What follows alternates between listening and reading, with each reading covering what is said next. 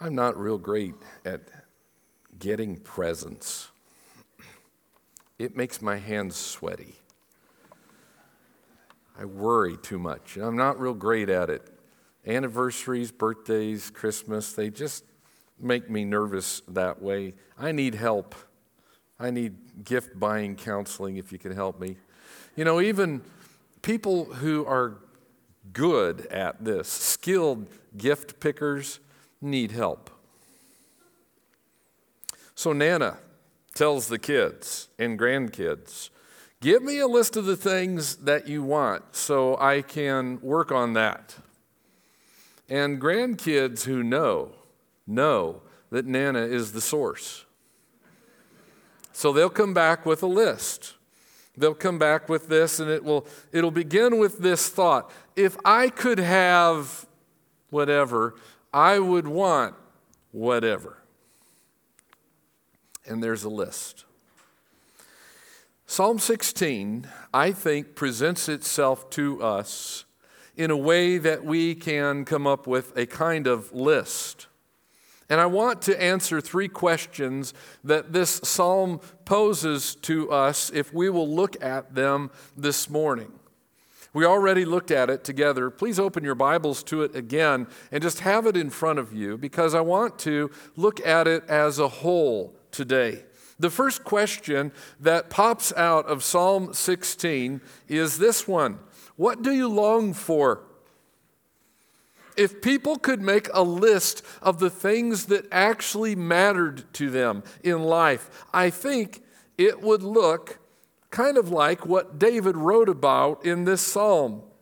He writes here about the things that he has in his life because of the Lord. So use your imagination with me here for a moment. What if the people with whom you rub elbows throughout the week could have what really mattered to them? What if you could have what really matters to you? What if you could have, for instance, a beautiful inheritance? Verses 5 and 6 of Psalm 16.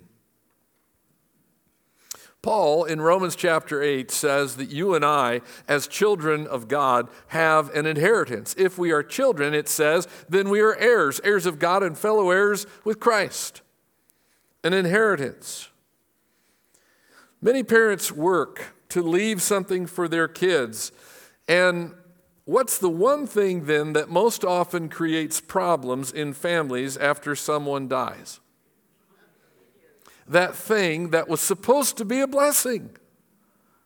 But instead, brothers and sisters get into arguments over should we sell the car and what are we going to do with Dad's Cleveland Brown memorabilia and his Millard Fillmore election pin collection. What are we going to do? Verses 5 and 6 picture something else. Look at those. The Lord is my inheritance. The Lord, my chosen portion, my cup, he holds my lot. The lines have fallen for me in pleasant places. It's talking about your ownership of land and things.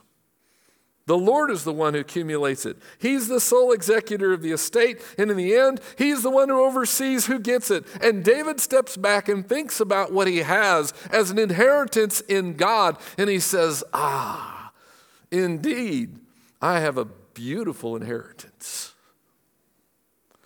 What if you could have a beautiful inheritance? What if you could have something of real value, something that doesn't bring out the worst in everybody else who's involved in it? I think most people would be interested in that. What if you could have that? What if you could have wise counsel? Verse 7, verse 11. Right now, in this room, you can't see it, but there is a huge cloud of information floating around you. And it's out there just as surely as particles of dust and spores and bacteria floating around. It's floating around you right now. And you can't see it, but you could capture it. All you got to do is get your information capturer, turn it on, and you can capture it. It really is literally floating around you right now. Or in your own home, you can open up a streaming device, open up your iPad, open up your computer, and you can do the same thing. But you know what happens? It's like fishing. When you put down a net into the water, after all, it's called the internet. When you put down a net in the water and you pull it up, what do you get? Everything. Right? You get all kinds of things. Everything is in the net. You got to catch it all. Most of it is okay, I suppose, but much of it is not good. In fact, much of it is downright dangerous. That's what you get in the net. You're at a buffet. Those were things they had before COVID. You're at a buffet, and it's a two-sided thing. And just imagine with me, on one side, it labels everything that there is that you're going to eat. And on the other side, there's no labels. Same food, but no labels. So on one side, the labeled side, you can see that the labels say things like, this is pot pie like grandma makes, or meatloaf to die for, or salad that not only is good for you, but everybody likes. And then there are some labels that also say things like three-week-old potato salad, roadkill surprise, and mystery soup, and things like that. And you can see that on the label side. On the unlabeled side, you can't. So you've got a choice. You can go down one side or the other. You can go down the side that tells you what you're putting on your plate, or you can go down the side that doesn't, that leaves you guessing. Which side are you going to go down? Now, I suppose the labeled side is for the conservative person. The unlabeled side might have a certain bit of adventure built into it, but you know what? Death by food poisoning is an adventure I'd rather avoid. That's pretty much the experience of people who are sampling the cloud of information around us without guidance about what is safe for your consumption. What if you could have wise counsel? What if you could have a way in life to sort out what is useful from what is harmful, the wholesome from the empty, the true from the false? What if you could have that? I'd latch on to that. Amos chapter 8, verse 11, the Lord said, "Behold, the days are coming, declares the Lord God, when I will send a famine on the land, not a famine of bread, nor a thirst for water, but of hearing the words of the Lord." And I look around and I see hungry people and I see thirsty people. And they keep drinking, but they're still dry. And they keep eating and consuming, but they're still not satisfied. And they need wise counsel for life. They need something to help them to distinguish what's wise and true and useful. What if you could have that? What if you could have unshakable security? Verses 8 and 9.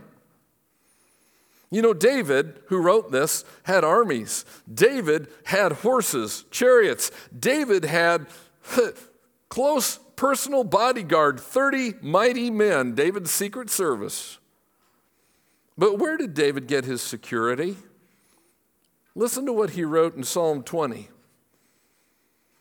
"Now I know that the Lord saves his anointed. He will answer him from his holy heaven with the saving might of his right hand. Some trust in chariots and some in horses, but we trust in the name of the Lord our God. They collapse and fall, but we rise and stand upright." Amen, Scott Nelson? See, that was the motto for the car show. During the pandemic, 1/5 of U.S. households purchased guns. Nearly 60 million households made a gun purchase during the pandemic, 5% of those for the first time. And right now, yearly gun sales are running at roughly twice the level of 15 or 20 years ago. Why is that?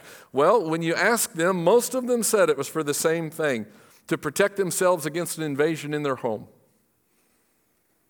And as of this year, about 45% of homeowners have some kind of home security system installed.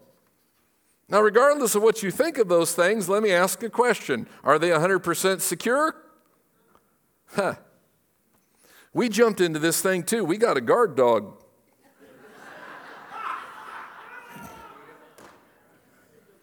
What are people looking for? Yeah. Yeah, our security comes from somewhere else too. What are people looking for? In one word, they're looking for security. In a world where crime is becoming more widespread and open, in a geopolitical situation that is just downright scary, what do people want? They want security. People want to be able to walk down the streets without the fear of being mugged. They want to be able to use their credit card and make a purchase without somebody getting a hold of the number and going out and buying a hot tub and an iPad. They want to be able to travel somewhere without being kidnapped or blown up. Am I right? Does security matter to people? Yeah. What if you could have that? What if you could have real security? What if you could have, verses 10 and 11, forever life? Think about this. Verse 10, by the way, needs a little explanation. You will not abandon my soul to Sheol. Sheol is a Bible word. You'll see it also in the New Testament as Hades. Sheol is a way of saying, for one thing, that there's an existence beyond this life. Sheol is the intermediate world. It's the place of souls that's in between here and forever. There's an in-between until forever begins. It's called Sheol. And that's usually not considered a good thing. So to say that someone is in Sheol in the Old Testament is a way of saying something bad has happened. Someone has died. David said God wasn't going to abandon him to Sheol. In the intermediate world, he wasn't going to be left there in the intermediate world to rot. Look at verse 11. It talks about life and about being in God's presence and about pleasures forevermore. That's the contrast of being in Sheol. You know, we mentioned last week how, as David writes, it's not just David's thoughts that he's writing. And that's true here again. Whether he understood it or not, David is still writing about his expectation that one day he's going to be rescued from death. I think that for the most part, people are interested in human life, at least their own. There are people who actually eat beets and who cut back on ice cream and other crazy things, in the interest of a few more years of life. I read this. 41% of higher income Americans say that they would download their brain onto a computer to live forever. Here's the good news. For many of the people who said that, there is more than enough computer space to hold their brain.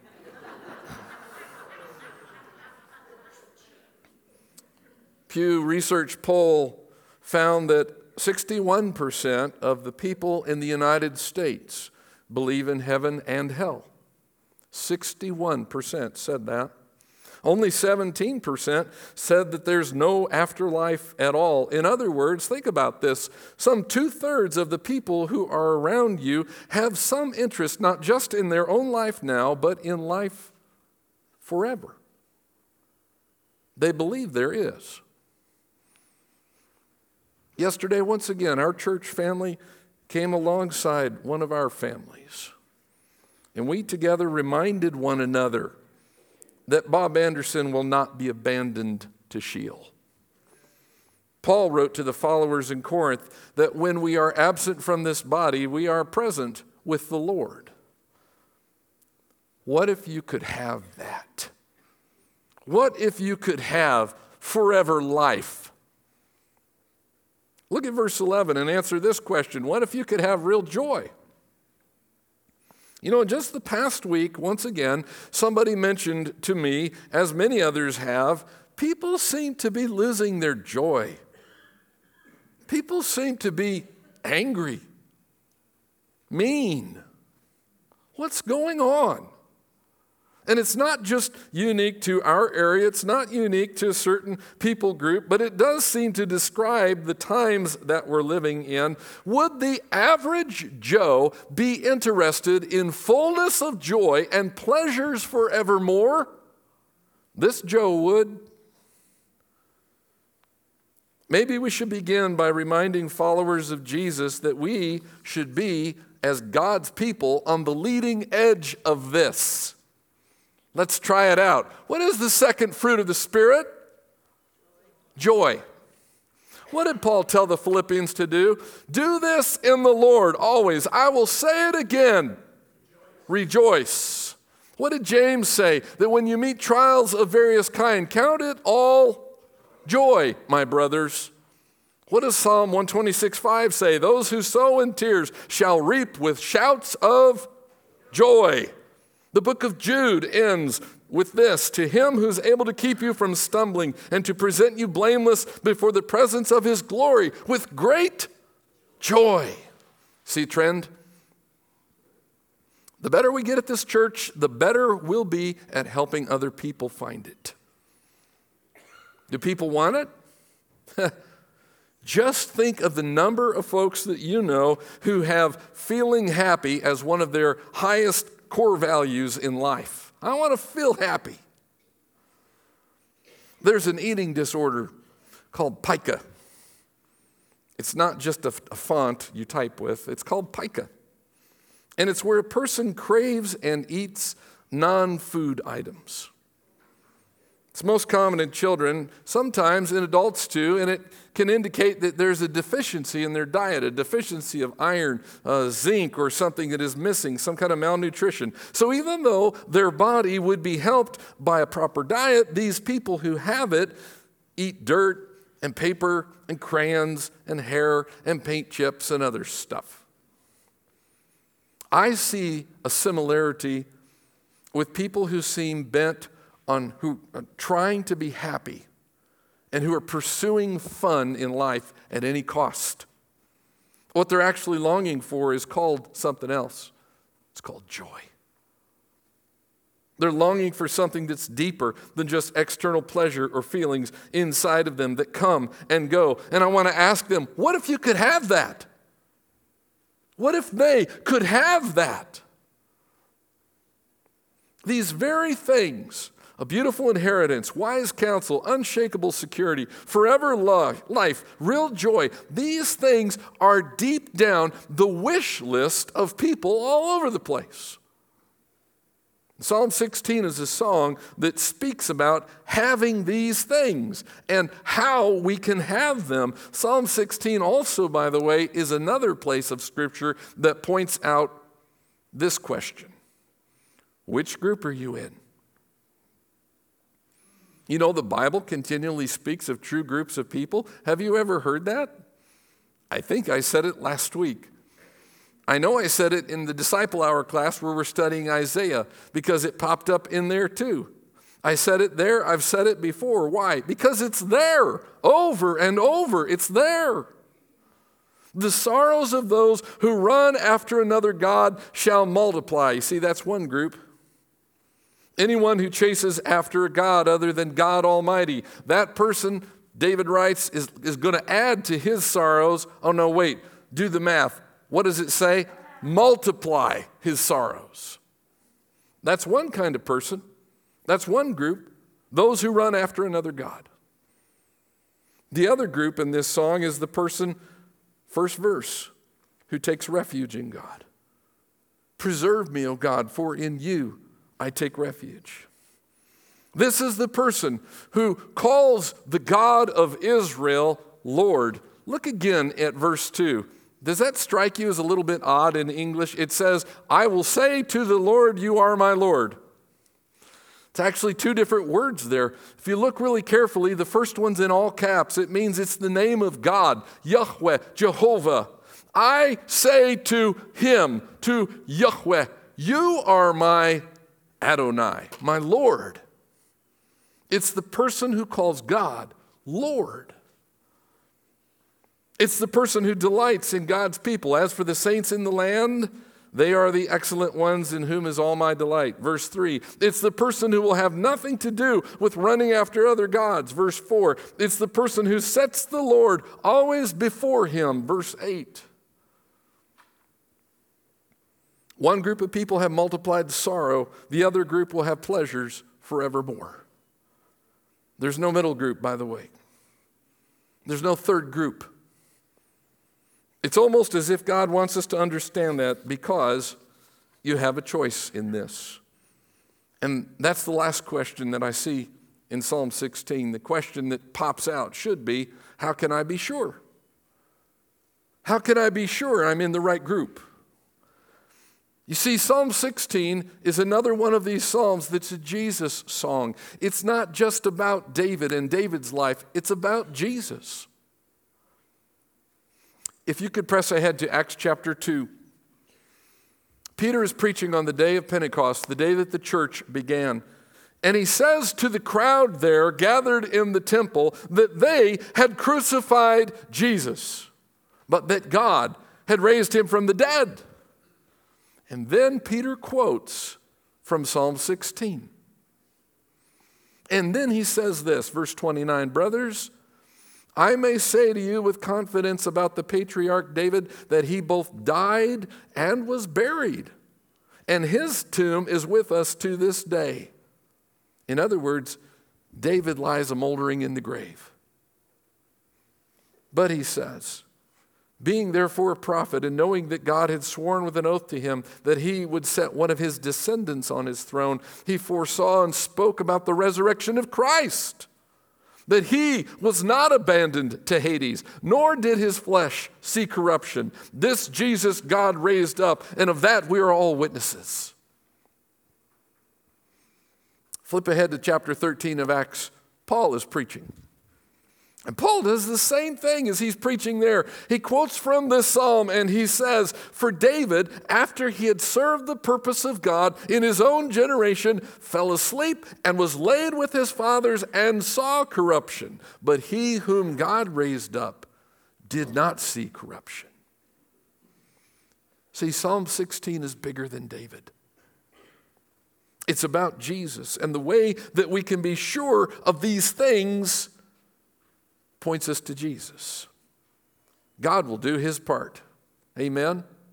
God has done his part. God will do his part. God raised Jesus from the dead. His body was raised before it saw corruption. Jesus didn't remain in the intermediate world. His soul was not abandoned to Sheol. That's how we can be sure.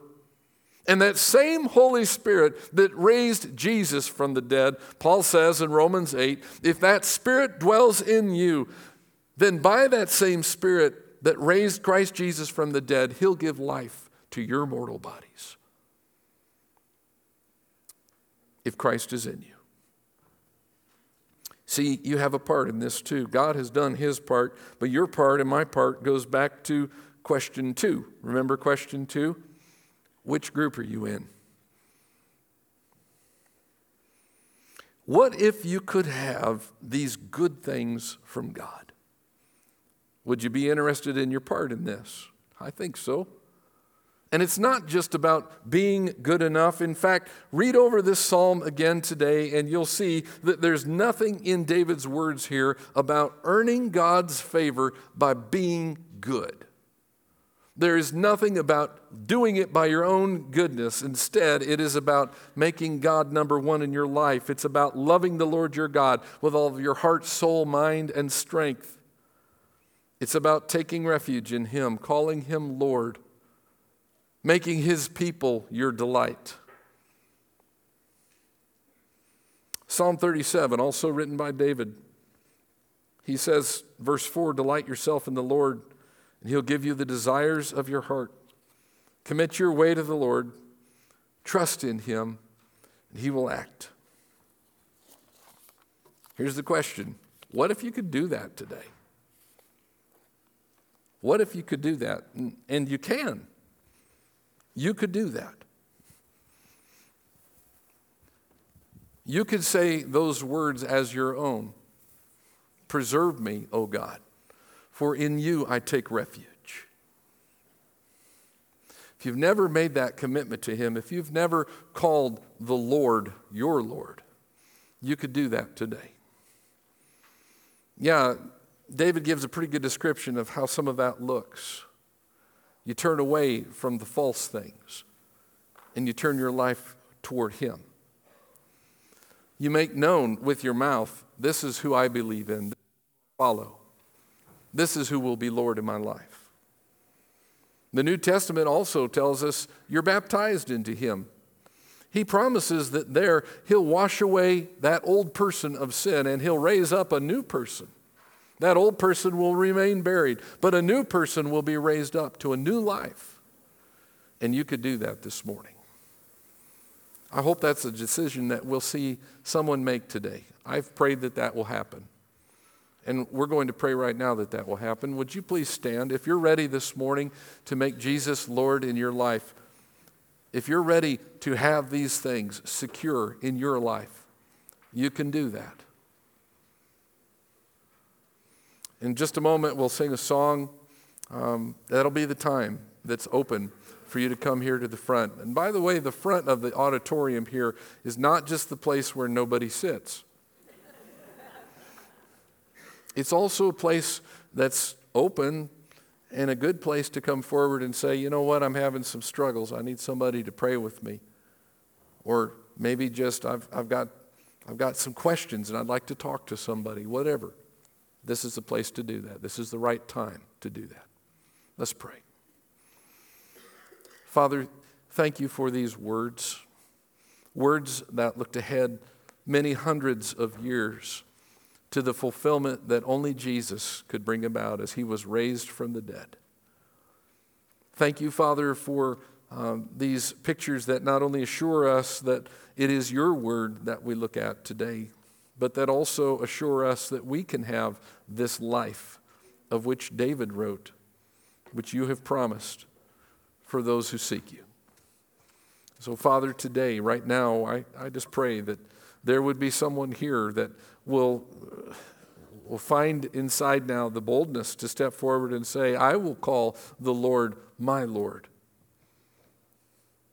Thank you for this opportunity.